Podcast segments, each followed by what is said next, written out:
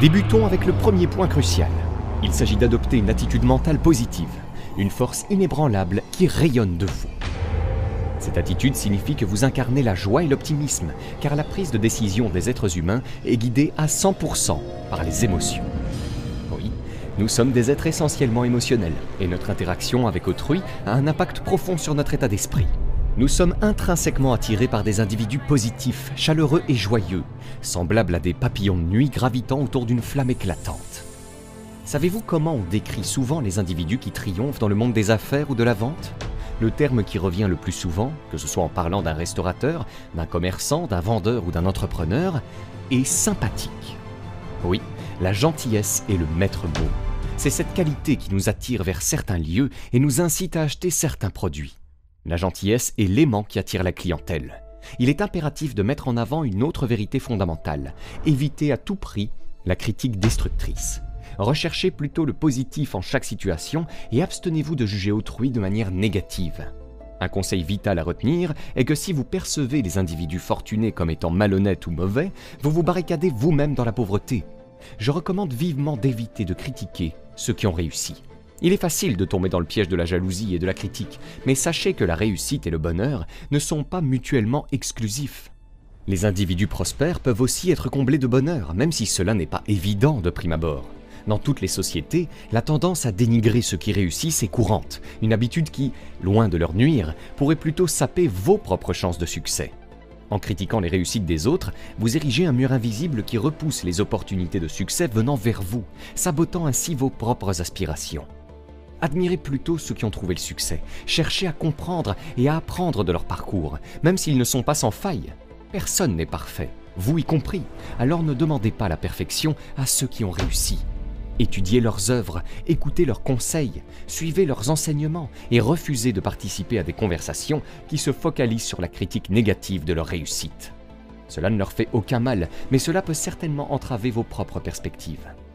Passons maintenant au deuxième point essentiel, l'opportunité, la capacité de discerner les chances qui vous entourent dans chaque lieu et dans chaque rencontre.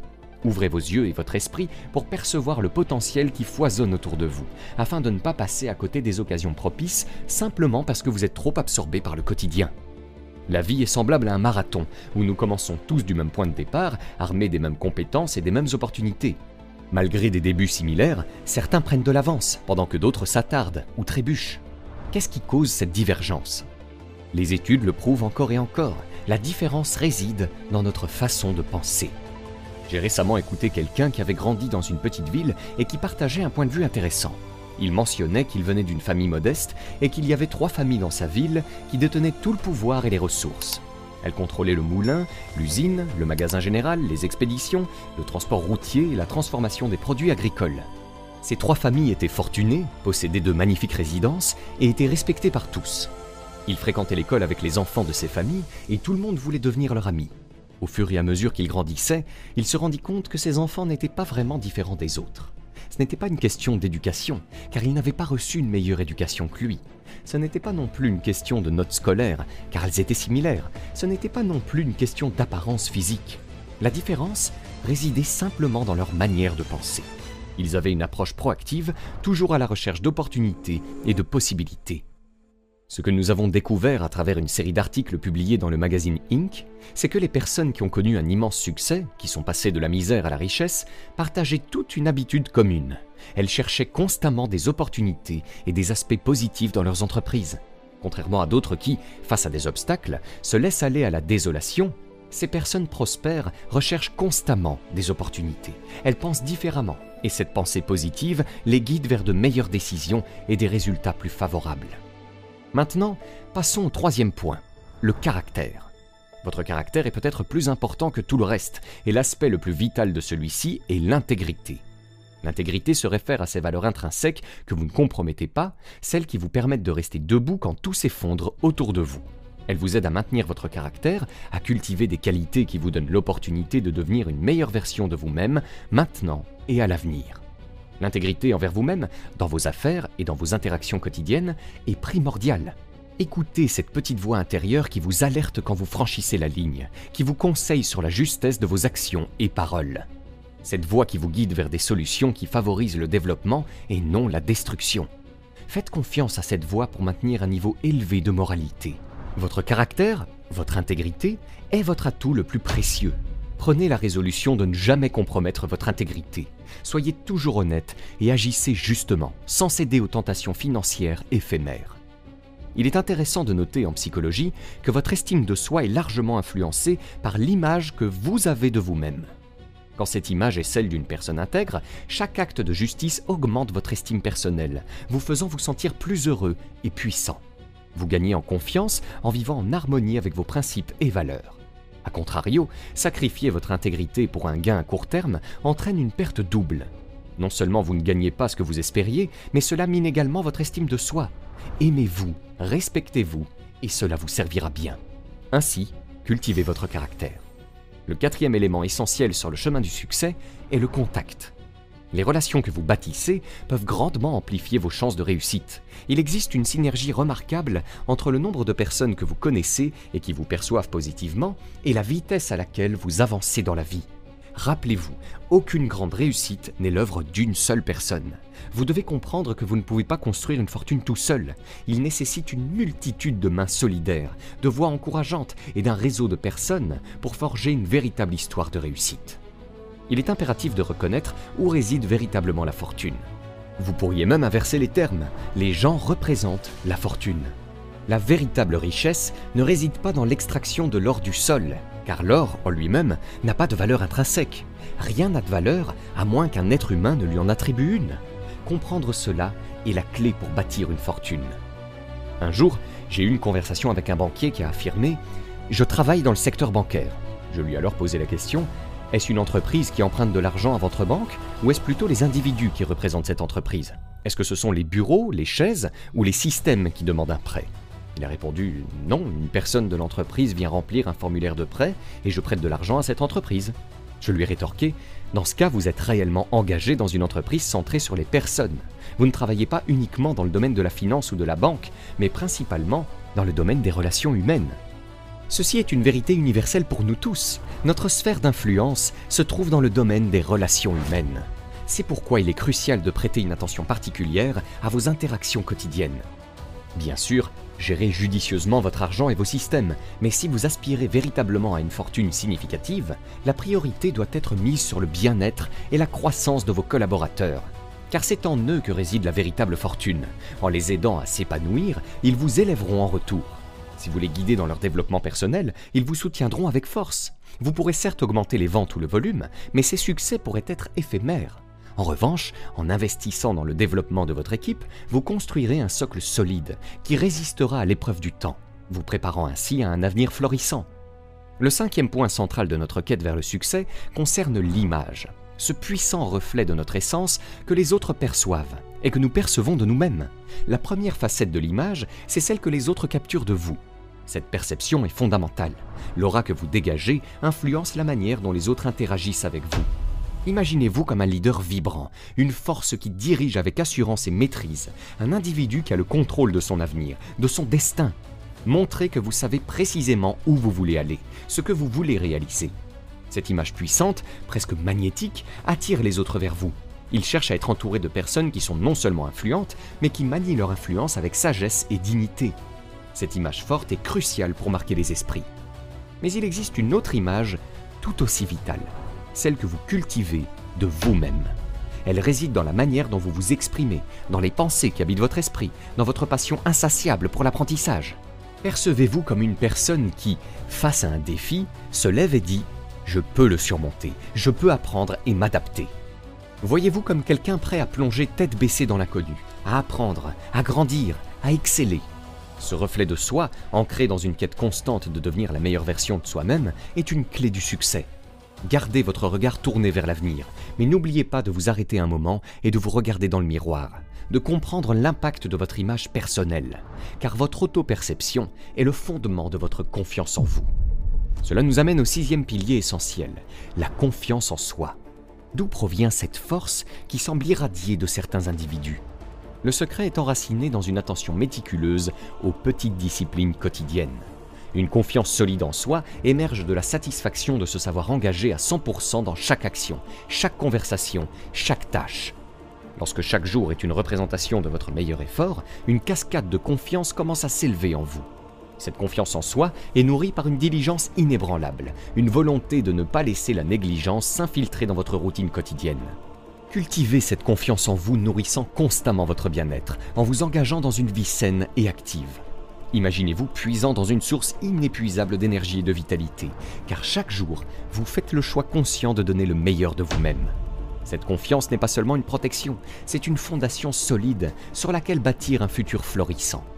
Ainsi, l'énergie débridée de la confiance en soi devient votre allié la plus fidèle. Elle vous équipe d'une résolution inébranlable, d'une détermination à surmonter n'importe quel obstacle, à apprendre n'importe quelle compétence, à maîtriser n'importe quel domaine.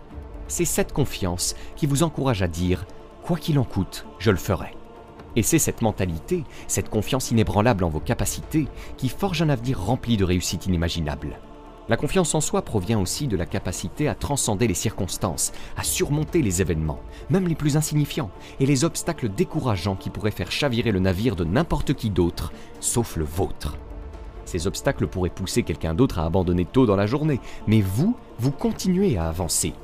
Cette détermination à surmonter tous les défis, petits ou grands, si vous êtes prêt à la démontrer, je vous assure que cette force fonctionnera pour vous et en vous. C'est le facteur qui fera toute la différence. Septièmement, il y a l'importance d'avoir de bonnes habitudes de travail. Tous ces éléments sont interconnectés, mais quand il s'agit d'augmenter vos chances de succès, rien ne peut surpasser un bon travail acharné et une grande réalisation personnelle. Cela signifie gérer votre temps efficacement, établir des priorités et vous concentrer sur les tâches cruciales. Commencez plus tôt, travaillez plus dur et restez plus tard. Rien ne peut remplacer ça. L'un des principaux problèmes des 80% de personnes les moins fortunées, pas seulement aux États-Unis mais dans le monde entier, est la paresse.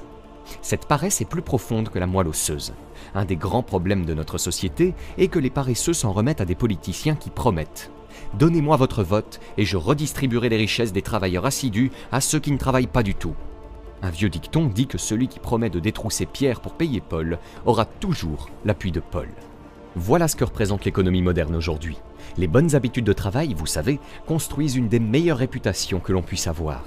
Dans toutes les entreprises, tout le monde sait qui sont les plus assidus. Le huitième point est l'apparence, qui est extrêmement importante. Cela signifie que vous avez une belle présentation extérieure.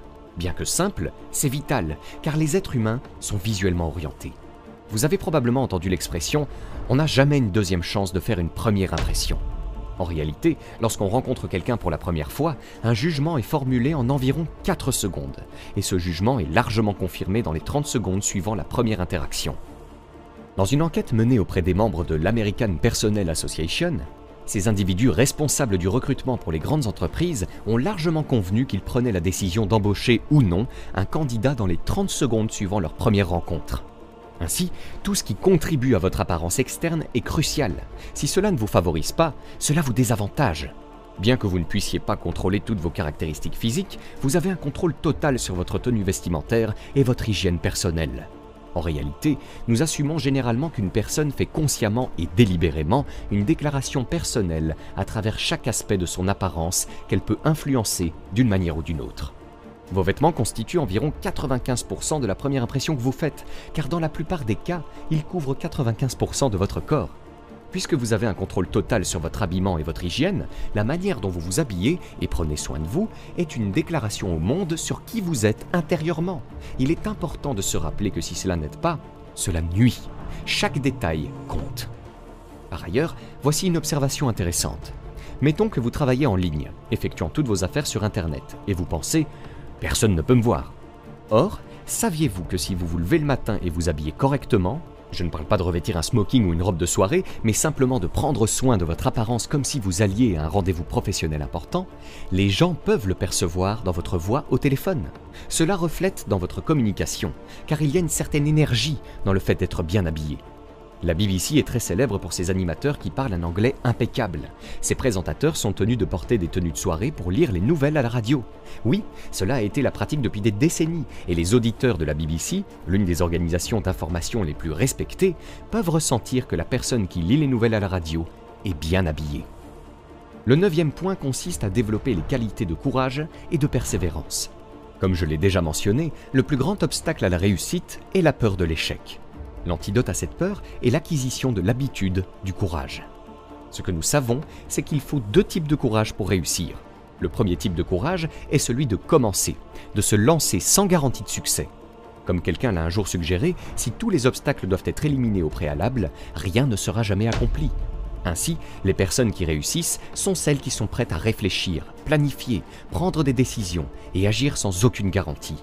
On dit souvent sauter et le filet apparaîtra. Il faut donc agir sans garantie et apprendre au fur et à mesure.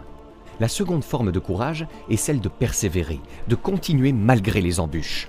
Il s'agit de prendre la résolution de ne jamais abandonner, quelles que soient les circonstances. Vous subirez des revers, mais vous ne céderez pas. Ce qui est fascinant, c'est que si vous prenez cette résolution en amont, vous ne manquerez pas de rebondir. Le courage est donc à la fois celui de commencer et celui de tenir bon. Pour conclure, voici le dixième point, que Napoleon Hill nommait la clé majeure de la richesse. Après avoir étudié 500 des personnes les plus riches de l'histoire américaine, il conclut que c'était la qualité de l'autodiscipline. Il s'agit de la capacité à se pousser à faire ce que l'on sait devoir faire au moment opportun, qu'on en ait envie ou non. L'autodiscipline est le trait qui vous mènera vers le grand succès. C'est la faculté à se contraindre à accomplir ce que l'on reconnaît comme nécessaire. Voici une découverte formidable. Cette persistance est la manifestation de l'autodiscipline. Chaque fois que vous persévérez, vous forgez votre autodiscipline. Et à chaque fois que vous faites preuve d'autodiscipline, vous renforcez votre capacité à persévérer. Ces deux éléments sont intrinsèquement liés à l'estime de soi. Plus vous persévérez, plus vous augmentez votre estime personnelle, et plus vous vous estimez, plus vous faites preuve de discipline. En pratiquant cette discipline, votre estime de soi grandit en conséquence, alimentant ainsi votre persévérance. Au final, vous vous engagez dans une spirale ascendante qui vous rend absolument irrésistible. Vous atteignez un point où vous êtes convaincu de pouvoir atteindre vos objectifs et que rien au monde ne peut vous freiner. Chaque pas en avant vous renforce davantage, jusqu'à ce que les gens commencent à dire ⁇ Il y a une chose que je sais sur lui ou sur elle, rien ne peut les arrêter. Une fois qu'ils se fixent un objectif, ils ne s'arrêtent pas avant de l'avoir atteint. Et lorsqu'une telle qualité est cultivée, rien ne vous sera impossible.